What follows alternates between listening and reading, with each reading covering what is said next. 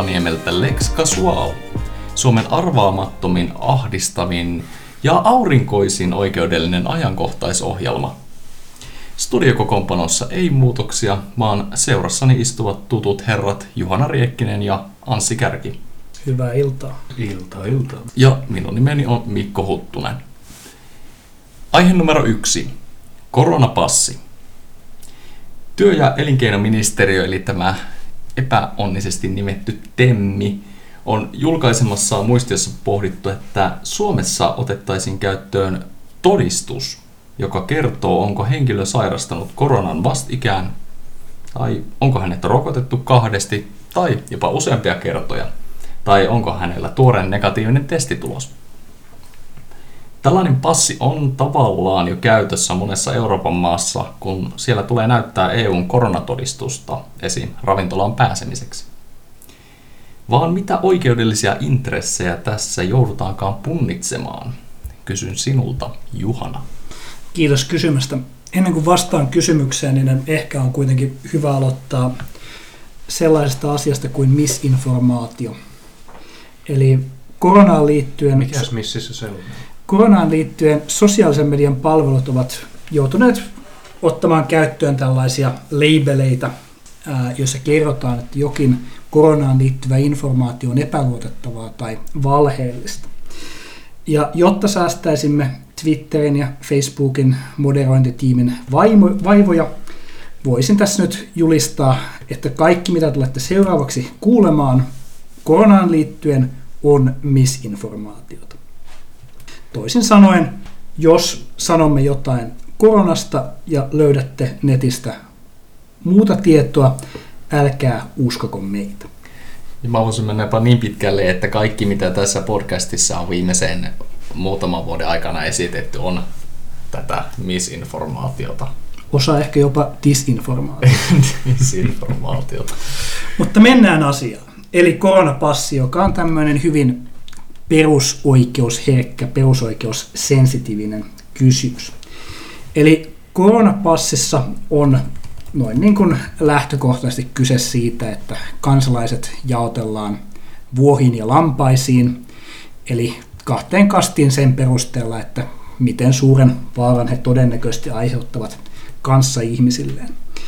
Eli ajatuksena on siis koronapassissa se, että sellaiset henkilöt, joilla on jonkinlaista näyttöä siitä, että he joko ovat rokotettuja tai sitten heidät on vastikään testattu, pääsevät sellaisiin tiloihin, joihin he haluavat, ja sitten taas sellaiset henkilöt, joilla ei tämmöistä näyttöä ole esittää, niin tulevat suljetuksi ulkopuolelle. Eli käytännössä sitten ovet eivät aukea heille. Ja kun tällaista erottelua tehdään, niin heti nousee kysymys siitä, että entäs ne perusoikeudet? Eli onko tämä nyt oikein ja syrjimättömyyskielon ja yhdenvertaisuuden mukaista, että tällaisella terveydentilaan tai terveyteen liittyvällä perusteella määritellään, kuka saa tehdä mitäkin. Ja tästä nyt sitten on sekä tällaisia periaatteellisia oikeudellisia ongelmia, että sitten käytännöllisiä ongelmia ja pulmia, joista minulla itselläni on merkittävää kokemusasiantuntijuutta, ja johon pääsemme ehkä myöhemmin.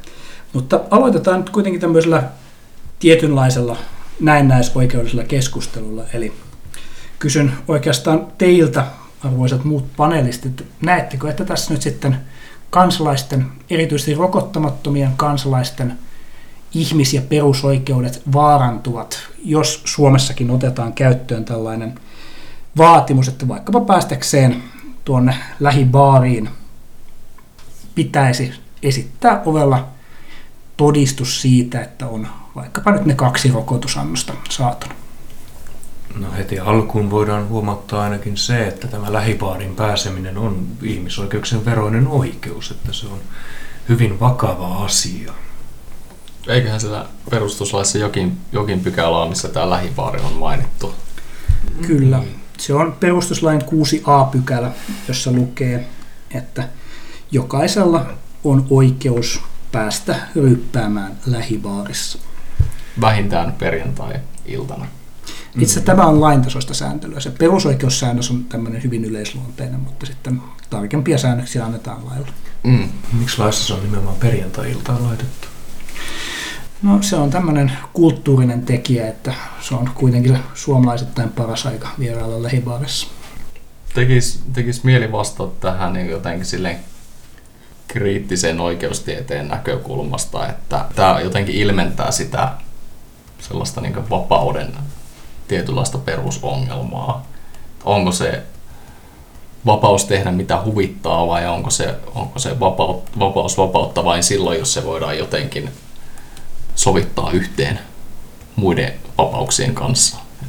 Jos rokottamattomien vapauksista puhutaan, niin pitääkö sitten samalla tai sisällytetäänkö siihen keskusteluun myös rokotettujen vapaus olla kohtaamatta sellaisia ihmisiä, jotka on niin kuin päättänyt ottamatta tätä rokotusta. Sulta laittoi tuohon heti tällainen hieno teoria. Mulle tuli vaan mieleen, mitä meidän historiaopettaja aina yläasteelle lukiessa hoki, että niin vastuuseen, kun vapauteen liittyy aina myös vastuu. Eli tämä kääntöpuoli ja velvollisuus muita ihmisiä kohtaan.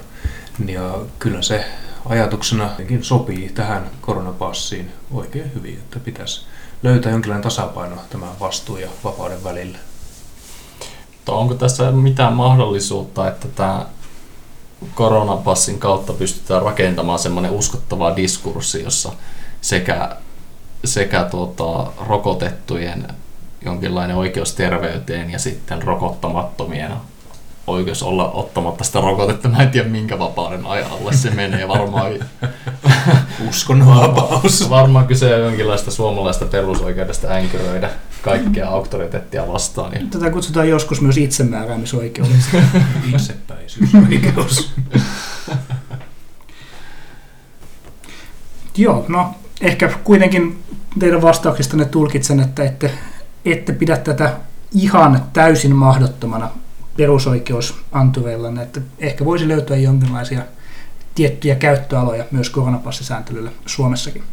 No, jos on tietyllä tavalla rajattu, niin ehkä tuota, jos kyse on siitä, että se henkilö ei pääse yhtään minnekään ilman sitä passia, niin sitten voitaisiin ajatella, että tämä, on kyllä sit, niin, tota, liikkumisen vapauden vastasta. Mutta jos kyse on ravitsemusliikkeisiin pääsemisestä, niin kyse on kuitenkin sellaisesta toiminnasta, jota kaikki eivät ensinnäkään harrasta. Jotkut mm-hmm. elävät tervehenkistä elämää, he suunnistavat, he marjastavat, he menevät melomaan.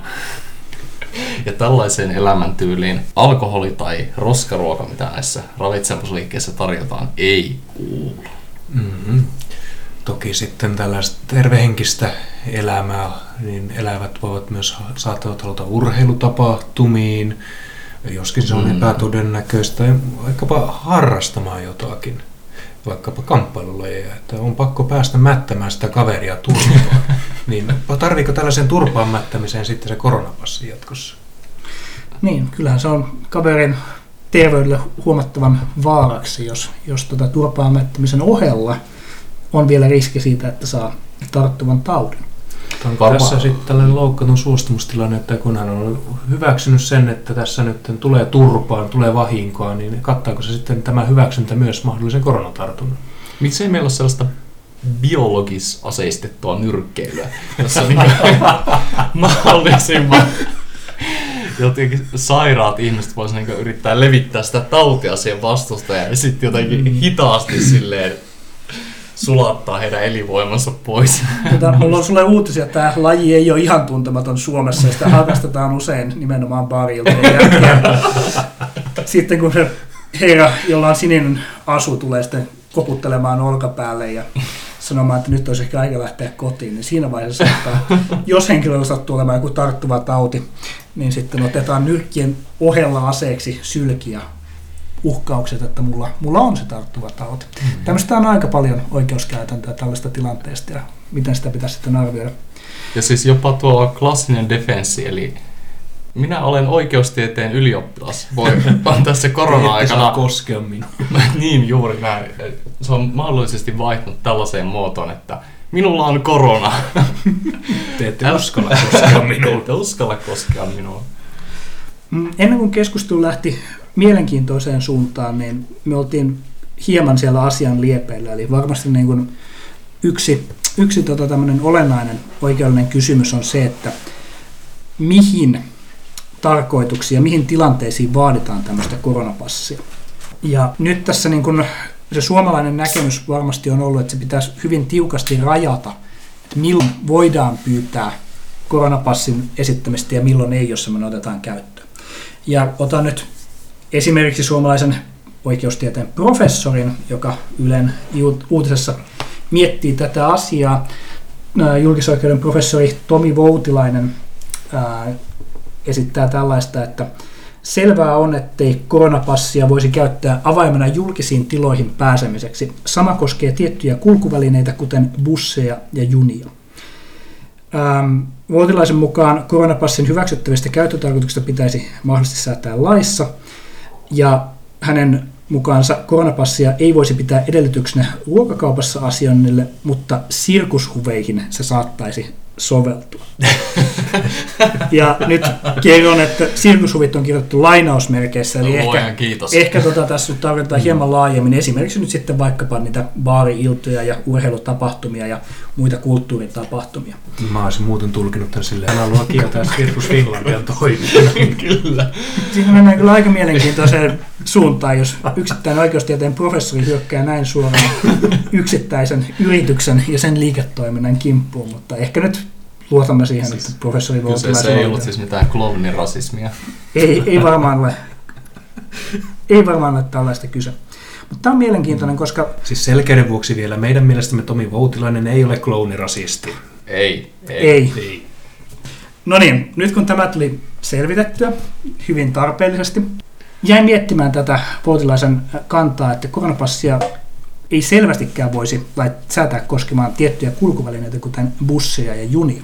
Nyt päästään lähelle sitä mun kokemusasiantuntijuutta, eli itsehän olen muiden alojen ohella italialaisen kulttuurin ja yhteiskunnan asiantuntija. Ja asiantuntijuuteni perustuu siihen, että tunnen useita italialaisia ja olen joskus käynyt Italiassa. Viimeksi tänä kesänä. Ja kun olin Italiassa, niin siellähän otettiin tosiaan käyttöön koronapassi. Tästä oli Suomessakin paljon uutisissa. Ranskan ja Italian koronapasseista on ollut uutisissa. Ranskan asioista en ole jaksanut lukea mitään, joten en tiedä tarkemmin, mitä heillä on säännelty. Mutta Italiassa nimenomaan otettiin käyttöön koronapassivaatimus myös busseissa ja junissa. Silloinhan ollaan sitten julkisen liikenteen osalta aika lailla jälleen perusoikeusherkällä alueella, koska liikkumisvapaus on kuitenkin meillä perustuslaissa suojattu oikeus ja oletettavasti nyt sitten monessa muussakin paikassa. Eli mielenkiintoista, että tämmöinen Suomessa esitetään näkemys, että missään tapauksessa ei voisi koskea julkisia kulkuvälineitä, mutta sitten Italiassa melkein ensimmäisenä laitetaan kulkuvälineet listalle. Ne eivät tule ihan siinä ensimmäisessä vaiheessa mukana. Siellä oli ensimmäisessä koronapassiaallossa kiellettiin ilman koronapassia pääsy ravintoloiden sisätiloihin ja museoihin ja muutamiin muihin sisätiloihin. Eli mitä mieltä olette näistä kulkuvälineistä? Pitääkö ihmisten päästä liikkumaan Helsingistä Lappiin ja tartuttamaan ihmisiä junissa ja niiden ulkopuolella? Voitaisiinko tätä asiaa nyt lähestyä jotenkin silleen kompromissihakuisesti, että voisiko meillä olla sellaisia koronabusseja, joissa on niin kuin korostettu riski tulla altistuksi. Tai sitten ne voisi olla sellainen niin anti-vax busseja, sillä että ne voisi pitää sellaisia niin palopuheita ja seminaareja siellä. Tästä ottaa käyttöön tällaisen historiallisen esimerkin mukaisen bussijaan, missä on edessä niin kuin tietylle ihmisryhmälle paikat ja takana toiselle. Sitä voidaan sitten miettiä, että kumpi halutaan sijoittaa kumpaan. Niin, kumpi se on strategisesti silleen. Eli mm-hmm. nyt, nyt otan tota, Silleen Taas. pleksilasilla voidaan rajata ne silleen ne osiot. Vähän niin kuin businessluokka ja Joo. turistiluokka. Otetaan vielä sellainen mustattu pleksi, niin sitten vähän näkee ihmishahmoja siellä toisella puolella, mutta Mm. ei tarvi sitten missään nimessä sekoittua tähän toiseen ryhmään. Eli palautamme siis busseihin tämmöisen erottelun, ei, ei välttämättä nyt semmoista vanhanmallista erottelua, mutta tätä uuden ja paremman erottelua. Terveysperustaisen erottelun. Eli Ilman. Okei, okay, mihinkä me jäimme? Seuraava kysymys. Itse mulla ei ole kysymyksiä, koska mä en tehnyt muistiin Mutta tota, yritetään saada jonkinlainen silta siihen seuraavaan aiheeseen, josta mä niin pikkusen ajattelin puhua. Haluamme me vielä puhua tästä Italian järjestelmästä? No me voidaan puhua vaikka siitä, että tota, mikä nyt sitten oikeastaan on se koronapassi ja mitä pitää esittää. Eli koronapassin ideahan on se, että se jotenkin olisi turvallisempaa kaikilla, kun ihmiset olisi rokotettuja tai ainakin he pystyisivät todistamaan sen, että heillä on negatiivinen testitulos. Onko siinä, siis jos miettii riskipunninnan kautta tai tälleen periaatteiden kautta, niin onko siinä suurempi riski siinä, että me aletaan ylläpitää sellaista yhteiskuntaa, jossa maskit on normaali asia, jossa tällaiset välillä tällaiset lockdownit on normaali asia, jossa välillä tällaiset kaikkia koskevat tapahtumarajoitukset on normaali asia, vai siinä, että tuota, otetaan käyttöön tällainen todistus kautta passijärjestelmä, joka sitten taas sulkee mahdollisesti ulkopuolelle sellaisia ihmisiä, jotka jostain syystä ei tätä rokotetta halua ottaa. Kumpi on suurempi riski? Se on varmaan se ultimaattinen arvopunninta, mikä tuossa pitää olla. Okei, mutta tota, tämä on yksi tärkeä pointti. Mä nyt muistan, mitä yritin äsken sanoa siinä osiossa, joka äsken editoitiin pois, jota te ette kuulleet. Eli kysehän ei ole pelkästään siitä, että onko henkilö halukas saamaan rokotteet, vaan siitä, onko hänellä todistus siitä. Mm. Eli tässä nyt sitten on tiettyjä ongelmia, jotka saattaa liittyä siihen, että miten teknisesti toteutetaan tämä koronapassi. Ja monessa Euroopan maassa se on nyt sitten toteutettu sillä tavalla, että on otettu käyttöön tämä EUn digitaalinen korona-covid-sertifikaatti, joka on semmoinen standardimuotoinen ähm, sähköinen dokumentti, jossa on QR-koodi, jonka avulla sitten pystytään varmistamaan nopeasti nämä tiedot. Esimerkiksi lukemaan se QR-koodi älypuhelin sovelluksella ja saadaan siitä sitten nopeasti tietää, että onko ihminen rokotettu vai ei. No, sitten on meitä yhteiskunnan syrjimiä, päähänpotkimia, väliinputoajia, kuten ulkomaalaiset ja minä. Jotka... Älä, älä unohda pakolaisia. No, aika usein pakolaiset ovat ulkomaalaisia. Päästään varmaan siihen Eli itselläni on nyt sitä kokemusasiantuntijoita siitä, että miten elämä voi vaikeutua, kun omista vioistani tai syystäni riippumatta olen joutunut asemaan, jossa olen paperiton. Eli minä,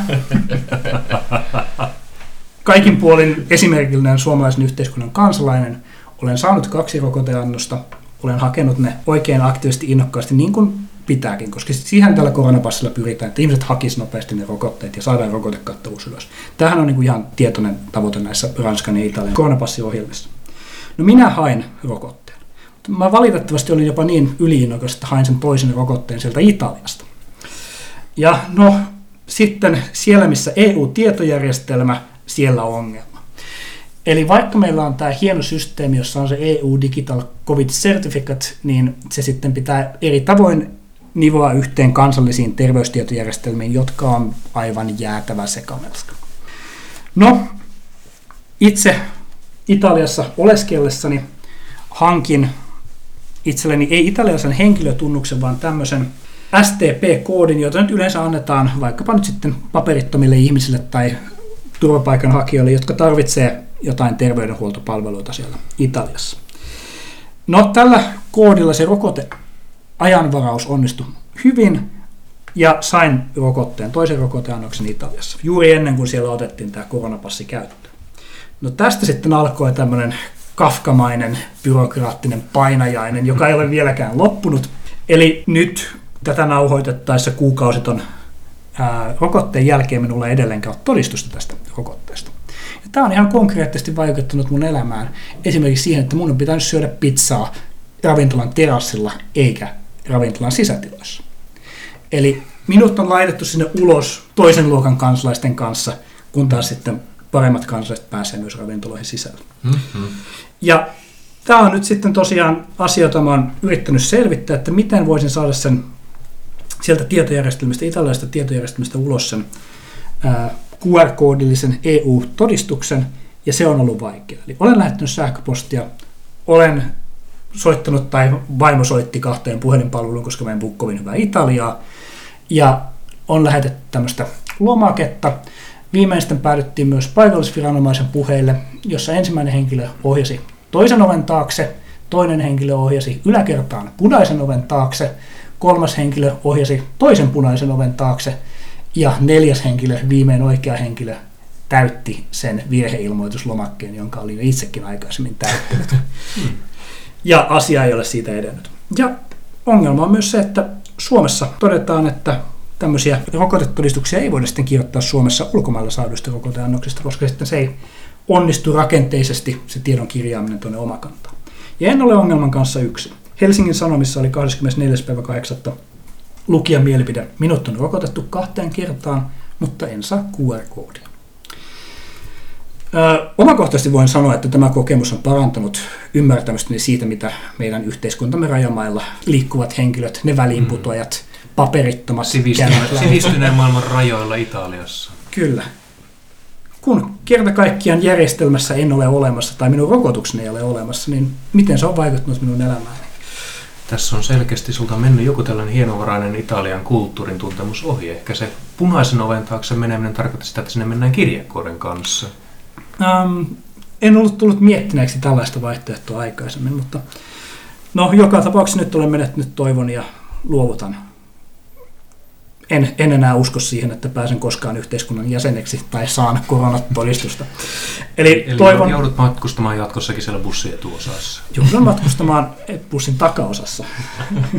Tämä on siis niin kuin myös hyvä kysymys, että, tai oikeastaan se hyvä kysymys, tämä on hyvä asia pitää mielessä, että pelkästään se, että me säädetään koronapassi ää, pakolliseksi, niin ei tarkoita sitä, että se järjestelmä toimii. Eli tietojärjestelmien toimivuus ja se, että miten pystytään korjaamaan puuttuvaa tietoa, virheellistä tietoa siellä, vaikuttaa ihan konkreettisella tasolla siihen, mitä kansalaiset, viattomat kansalaiset, kuten minä, pystyy sitten elämässään tekemään. No ehkä tähän tarinaan voi nostaa sitten toisen suomalaisen professorin sitaatin. En, en tätä professoria mainitse nimeltä, mutta tämä sitaattikin on myös irrotettu kontekstista aivan täysin, että Italian systeemi perustuu siihen, että kansallinen hätätila on koko ajan päällä. No, tässä nyt Italiaa kun haukutaan, niin todetteko, että Italia oli ainoa maa, jolla on ongelmia ää, näiden todistusten luomisessa ulkomaalaisille henkilöille, tai tarkemmin sellaisille henkilöille, joilla ei ole kansallista henkilötunnusta. Eli myös Ruotsissa on tämä sama ongelma. Eli esimerkiksi thelocal.se-sivustolta löytyy tällainen artikkeli Sweden in violation of EU law for failing to issue COVID passes to thousands of foreign residents. Eli kyse on tämmöistä laajemmasta järjestelmätason ongelmasta, että jos sieltä ei löydy niitä sopivia tunnisteita, niin ulkomaalaisille henkilöille ei välttämättä pystytä luomaan sitä sertifikaattia. Tuo oli hauska silloin, kun mäkin olin Ruotsissa, niin meinas olla, että mä en saanut tätä mun apurahaani ollenkaan, koska se olisi alkuperäisten ehtojen mukaan edellyttänyt Ruotsissa avattua pankkitiliä. En sitten tiedä, miksi tällainen suomalainen säätiö halusi nimenomaan ruotsalaiselle pankkitilille maksaa nämä rahat, enkä ehkä omankaan syyllisyyteni vuoksi halua tietää tästä sen enempää. Mutta näin, näin haluttiin menetellä. Kyllä he sitten lopulta suostuivat maksamaan tämän myös euromääräisenä suomalaiselle tilille. Mutta ehkä se on jonkinlainen tällainen kulttuurin pakottaminen, että pelataan niillä kruunuilla.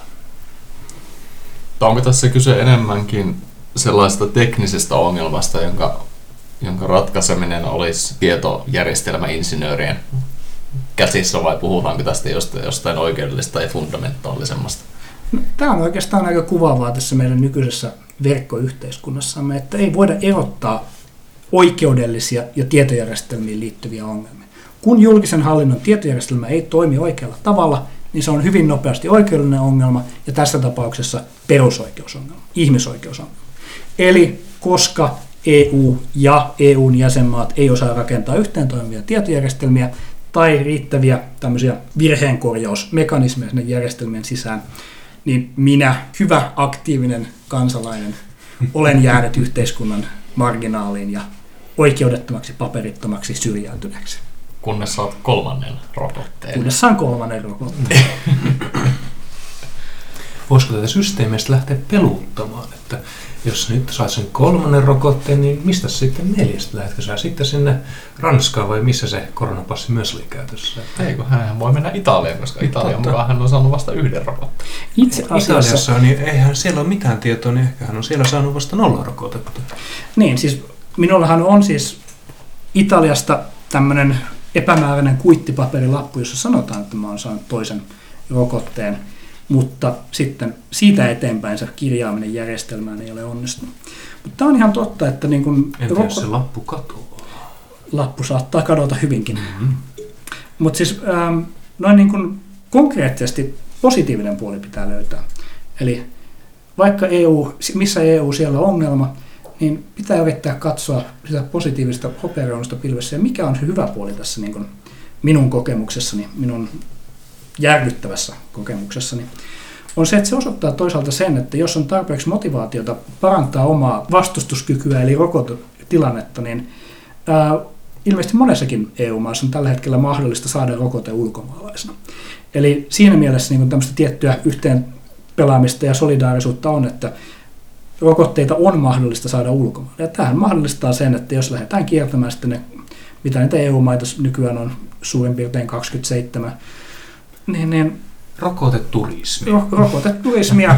Toki niin kuin kaikissa maissa ei välttämättä anneta väliaikaisesti paikalla oleville ulkomaisille rokotetta, mutta kuitenkin tuossa voisi lähteä keräämään niin kuin rokotteen viikossa Mm. läpi Euroopan turneen ja sitten parinkymmenen rokoteannoksen jälkeen joko, joko en ole enää hengissä tai sitten mulla on paras vastustuskyky tällä maapallolla koronaa vastaan. Eli kun järjestelmät ei pelaa yhteen, niin se mahdollistaa myös sitten yksilölle tämmöisen valinnanvapauden käyttämisen ja Mm-hmm. suuremman rokote hamstraamisen henkilökohtaisen käyttöön kuin mitä, mitä sitten pelkästään, mitä, mikä olisi mahdollista, jos ne järjestelmät oikeasti toimisi yhteen ja välittömästi menisi Suomen potilastietojärjestelmiin tieto siitä, että mä oon saanut roko- rokotuksen Italiassa. Ehkä se ei ole terveellistä.